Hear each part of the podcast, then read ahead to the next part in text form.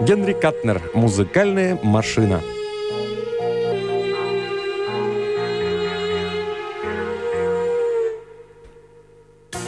Джерри Фостер поведал бармену, что на свете нет любви. Бармен, привыкший к подобным излияниям, заверил Джерри, что тот ошибается, и предложил выпить. «Почему бы и нет?» – согласился Фостер, исследуя скудные содержимые своего бумажника. «Всегда, пока я был и есть, и буду, я пил и пью и буду пить вино». Это Амар Хаям. «Ну как же», – невозмутимо ответил бармен. «Пейте, не стесняйтесь, приятель». «Вот ты зовешь меня приятелем», – пробормотал Фостер, слегка уже подвыпивший приятный молодой блондин с, подернут, с подернутыми дымкой глазами. «Но никому я не нужен. Никто меня не любит». «А вчерашняя крошка?» «Бетти?» Дело в том, что я вчера к ней заглянул в одно местечко, а тут появилась рыжая. Ну, я бортанул Бетти, а потом рыжая отшила меня. И вот я одинок. Все меня ненавидят. «Возможно, не стоило гнать Бетти», — предположил бармен. Я такой непостоянный.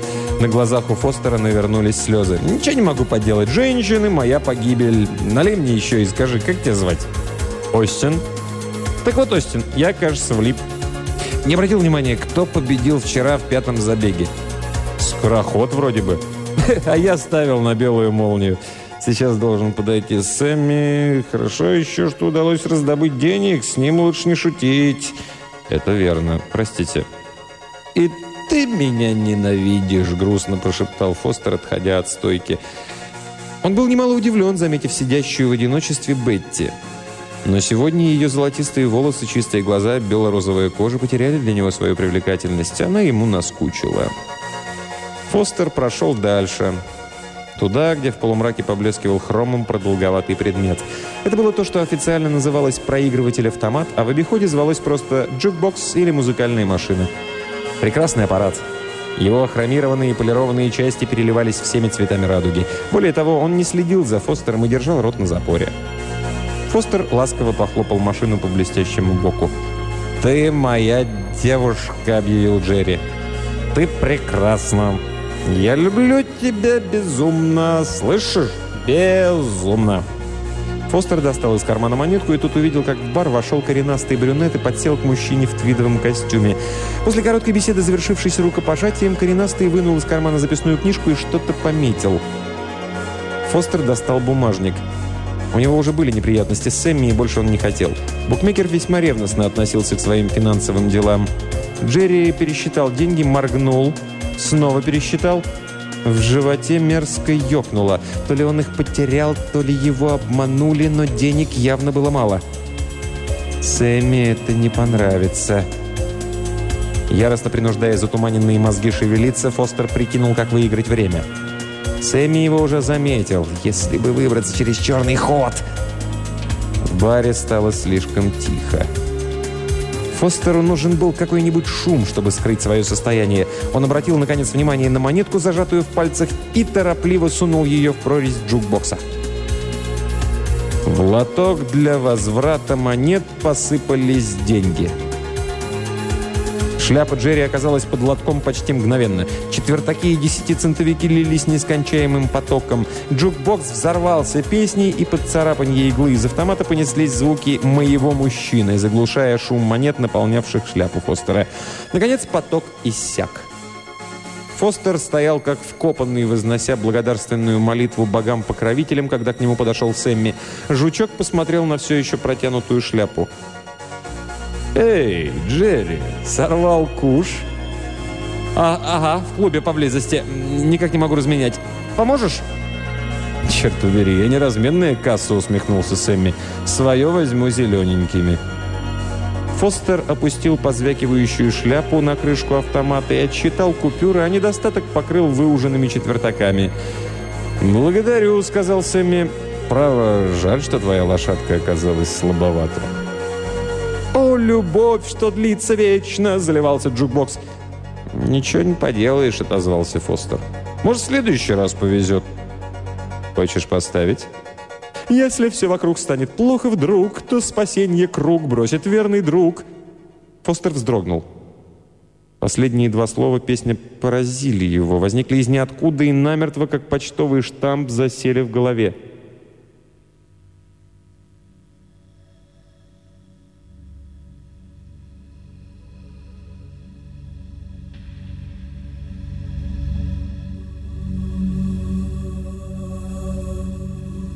Больше он ничего не слышал. Эти слова звучали на все лады нескончаемым эхом. «Эм, верный друг», — пробормотал он. «Верный...» «Угу, темная лошадка. Ну ладно, верный друг. Третий заезд. Как обычно?» Комната начала вращаться, но Фостер сумел кивнуть. Через некоторое время он обнаружил, что Сэмми пропал. На проигрывателе стоял лишь его бокал рядом со шляпой. Джерри, наклонившись, вперился сквозь стекло во внутренности автомата. «Не может быть!» – прошептал он. «Я пьян, но пьян недостаточно. Нужно выпить еще». С отчаянием утопающего он схватил бокал и двинулся к стойке. «Послушай, Остин, этот, этот джукбокс, он как хорошо работает!» Остин выдавливал лимон и не поднял глаз. «Жалоб нет». Фостер украдкой бросил взгляд на автомат. Тот по-прежнему стоял у стены, загадочно отсвечивая хромом и полировкой. «Не знаю, что и думать», — заметил Фостер. На диск легла пластинка. Автомат заиграл «Пойми же, мы просто любим друг друга».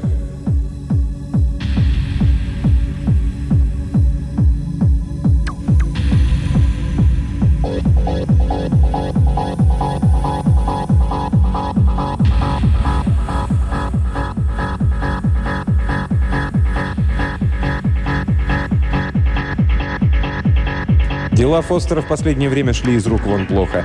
По натуре консерватор, к несчастью для себя, он родился в век больших перемен.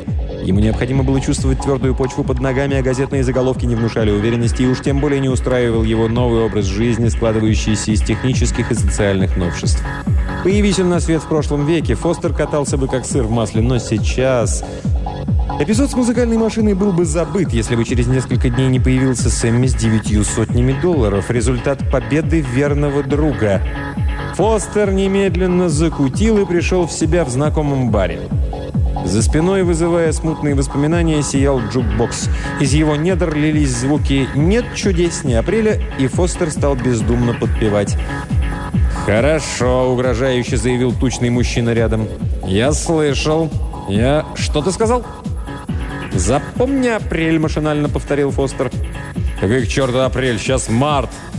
Джерри стал тупо осираться в поисках календаря. «Вот», — почти твердо заявил он, — «3 апреля». «Выходит, пора возвращаться», — в отчаянии прошептал толстяк. «Оказывается, апрель. Сколько ж я гуляю. А, не знаешь? А что ты знаешь? Апрель, надо же. Не успел Фостер подумать, что не мешает перейти в заведение потише, как в бар, безумно вращая глазами, ворвался тощий бладин с топором. Прежде чем его успели остановить, он пробежал через комнату и занес топор над джукбоксом. «Я больше не могу!» – истерически выкрикнул он. «Тварь, я рассчитаюсь с тобой раньше, чем ты меня погубишь!» С этими словами, не обращая внимания на грозно приближающегося бармена, блондин ударил топором по крышке автомата. С резким хлопком полыхнул язычок синего пламени, и блондин оказался на полу. Фостер завладел стоявшей поблизости бутылкой виски и попытался осмыслить то, что произошло. Вызвали скорую помощь. Доктор объявил, что блондин жив, но получил сильный электрический удар. У автомата помялась крышка, но внутренности не пострадали. «Ведь каждый, кто на свете жил, любимых убивал», — обратился Остин к Фостеру. «Если не, обращаюсь, я не ошибаюсь, вы тот парень, который вчера цитировал Хаяма». «Что?» – задумчиво отозвался Фостер. Остин кивал, глядя, как безжизненное тело укладывают на носилки. Этот тип частенько сюда наведывался, только ради музыкальной машины. Он мне просто втюрился, часами слушал. Конечно говоря, втюрился я не имею в виду ничего такого, ясно? Промычал Фостер. И вот вбегает он пару дней назад, как с цепи сорвался. Глаза бешеные, сам ошалевший, грохается перед этим ящиком на колени и молит простить его за что-то. «Вам чего?» «Повторить», — пробормотал Фостер, наблюдая за выносом носилок. Джукбокс щелкнул и заиграла новая пластинка. Вероятно, забарахлил усилитель, потому что динамики неожиданно взревели. «Хло!» — яростно звал джукбокс. «Хло!» Наполовину оглушенный, борясь с ощущением, что все это не более чем галлюцинация, Фостер на заплетающихся ногах подошел к автомату и потряс его. Рев прекратился. «Хло!» — пропел джукбокс грустно и нежно. У входа в бар возникла какая-то суета, но Фостер ни на что не обращал внимания. Его осенила идея. Он прижался лбом к стеклу панели и на останавливающемся диске сумел прочитать название «Весной в горах». Пластинка встала на ребро и скользнула назад. Другой черный диск опустился под иглу. «Турецкие ночи». Но вместо этого джукбокс с большим чувством исполнил «Мы будем любить друг друга вечно». Фостер совершенно уже забыл неряшливого толстяка, как вдруг услышал сзади раздраженный голос. «Ты лжец! Сейчас март!» «А, иди к черту!» — отмахнулся глубоко потрясенный Фостер. «Я сказал, ты лжец!» — настаивал толстяк, неприятно дыша в лицо Фостера. «Либо ты согласишься, что сейчас март, либо... либо...» С Фостера было достаточно. Он оттолкнул толстяка и двинулся к выходу, когда в воздухе разлилась нежная мелодия. «Скажи же «да» скорей!» «Март!» – визгливо твердил толстяк. «Разве не март?» «Да», – торопливо согласился Фостер, – «март». И всю ночь он следовал совету песни. Он слушал толстяка. Он поехал в гости к толстяку. Он соглашался с толстяком, а утром с изумлением узнал, что толстяк взял его на работу в качестве композитора-песенника для высшей студии, потому что Фостер ответил «да» на вопрос, может ли он писать песни. «Хорошо», — удовлетворенно произнес толстяк. «Теперь мне, пожалуй, пора домой. А как а, так ведь я дома. Значит, мне пора на студию. Завтра мы начинаем апрельский супермюзикл. Ведь сейчас апрель? Конечно. Давай соснем. А, нет, не сюда, здесь бассейн. Я покажу тебе свободную спальню. Ты ведь хочешь спать? Да, солгал Фостер. Тем не менее, он заснул, а на следующее утро отправился с толстяком на студию и поставил свою подпись под контрактом. Никто не интересовался его квалификацией. Его привел сам Талио Ферро, и этого было достаточно. Джерри предоставили кабинет с роялем и секретаршей, и там он просидел остаток дня, недоумевая, как все случилось. Фостер получил задание – написать лирическую песню для новой картины «Дуэт». В младенческом возрасте Джерри играл на пианино, но тайны контрапункта и ключей прошли мимо него. Вечером он заглянул в тот бар – где-то в глубине души Джерри надеялся, что джукбокс поможет ему. Но музыкальная машина надоедливо играла одну и ту же песню. Странно, что этого никто не слышал. Фостер открыл сей факт совершенно случайно. Для ушей Остина джукбокс крутил обычные шлягеры. Джерри стал внимательно прислушиваться. Звучал завораживающий дуэт, нежный и печальный. «Кто написал эту песню?» «Разве не Хоги Кармайкл?» – отозвался Остин. Автомат внезапно заиграл «Я сделал это», а затем вновь переключился на дуэт. В углу Фостер заметил пианино. Он подошел к нему, достал записную книжку и первым делом записал слова. Остальное оказалось ему не по силам, пришлось надеяться лишь на слух и память. Фостер осмотрел музыкальную машину, разбитую крышку уже заменили, ласково погладил ее бок и в глубоком раздумье удалился.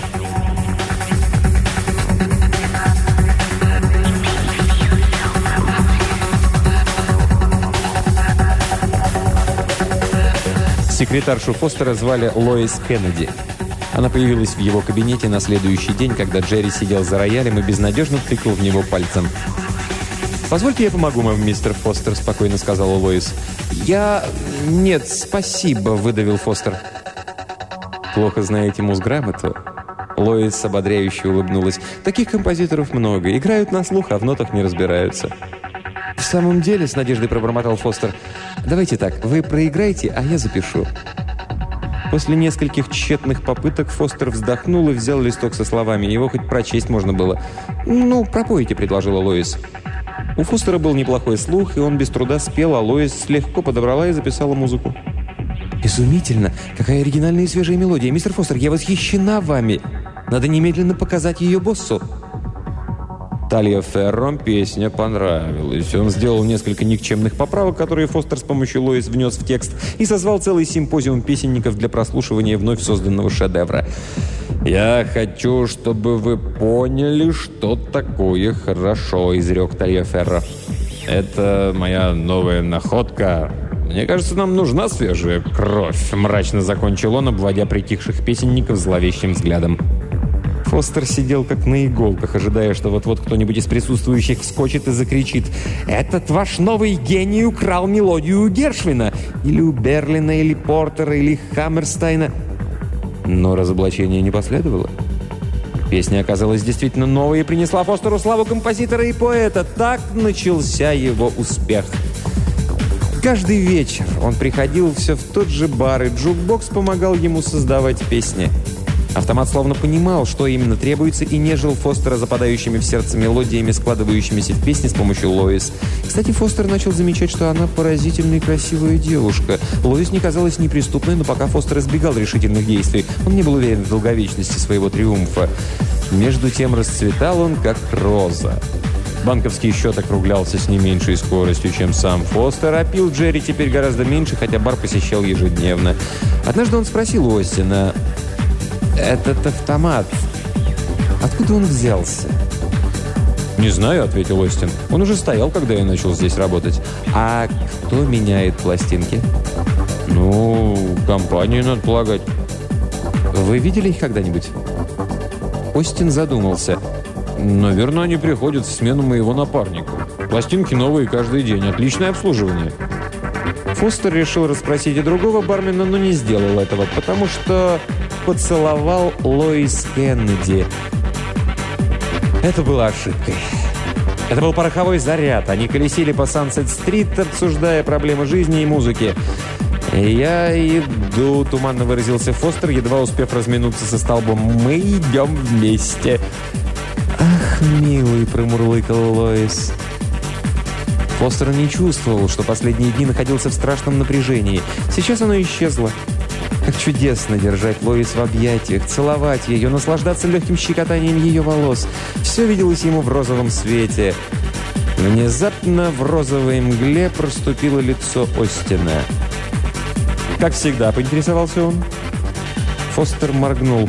«Остин, давно мы здесь?» «Около часа, мистер Фостер». «Дорогой», — ластилась Лоис, нежно прижимаясь к его плечу.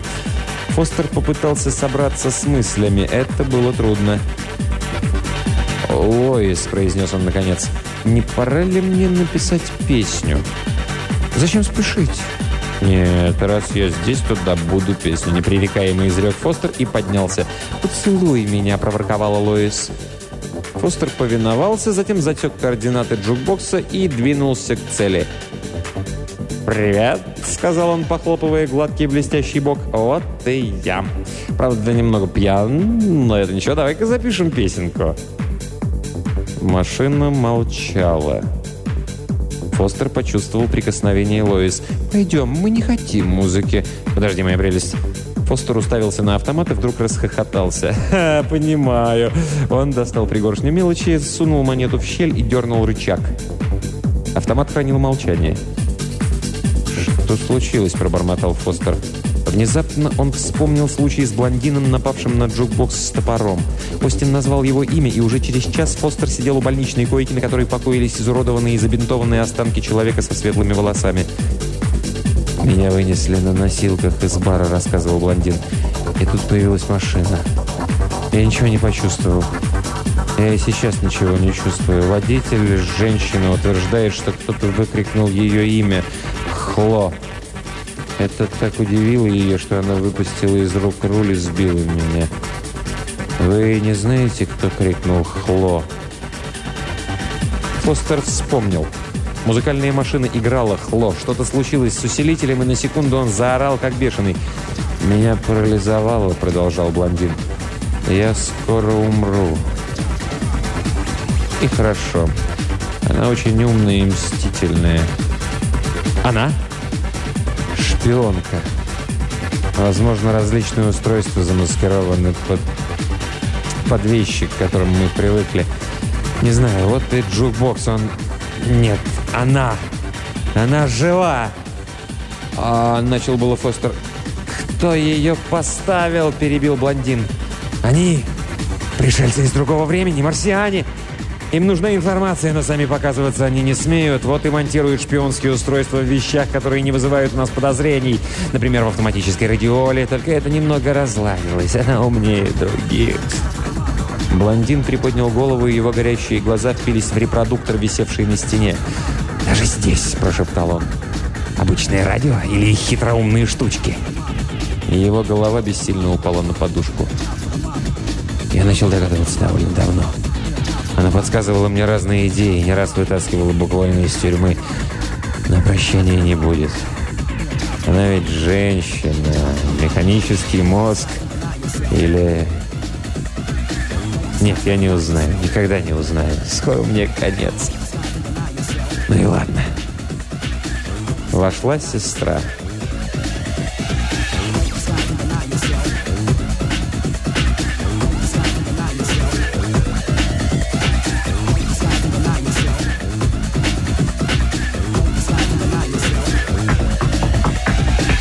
Джерри Фостер был испуган.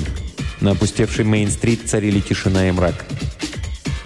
«Ни за что бы не поверил», — бормотал Фостер, прислушиваясь к собственным гулким шагам. «Но я верю. Надо наладить отношения с этим... с этой музыкальной машиной». Какая-то трезвая часть ума направила его в знакомую аллею. Заставила осторожно выдавить стекло. Настойчиво провела по темной кухне. Он находился в баре. Пустая стойка, слабый мерцающий свет, пробивающийся сквозь шторы и черные молчаливые глыбы музыкальной машины у стены. Молчаливые и безразличные, даже когда Джерри опустил монету. «Послушай», — взмолился он, — «я был пьян». О, «Это безумие. Не может быть. Ты ведь не живая. Или живая?» «Это ты расправилась с парнем, которого я сейчас видел в больнице? Значит, ты женщина?» Завтра же принесу тебе цветы. Я начинаю верить. Конечно же, я верю. Я никогда больше не взгляну на, на другую девушку. Не надо дуться. Ну, ты же любишь меня, я знаю. О, Господи. У Фостера пересохло в горле. Он направился к стойке и вдруг замер, пораженный леденящей душой уверенностью, что рядом кто-то есть. Их было двое, и они не были людьми. Один вытащил из автомата маленький блестящий цилиндр. Чувствуя, как лицо стягивает высыхающий пот, Фостер вслушивался в их мысли. Рапорт за истекшие сутки. Ставь свежую кассету и заодно смени пластинки. Обрывки мыслей бешеным калейдоскопом закрутились в голове Фостера. Слава Остина, умирающий блондин, бесформенные фигуры. «Не может быть!» «Здесь человек», — мысленно произнес один из пришедших. «Он видел нас. Его надо уничтожить». Мерцающие нечеловеческие фигуры стали приближаться. Фостер обогнул край стойки и бросился к музыкальной машине. Он обхватил руками ее холодные бока и выдохнул. «Останови их! Не дай им убить меня!» Теперь он не видел созданий, но чувствовал их за своей спиной. Паника обострила чувства.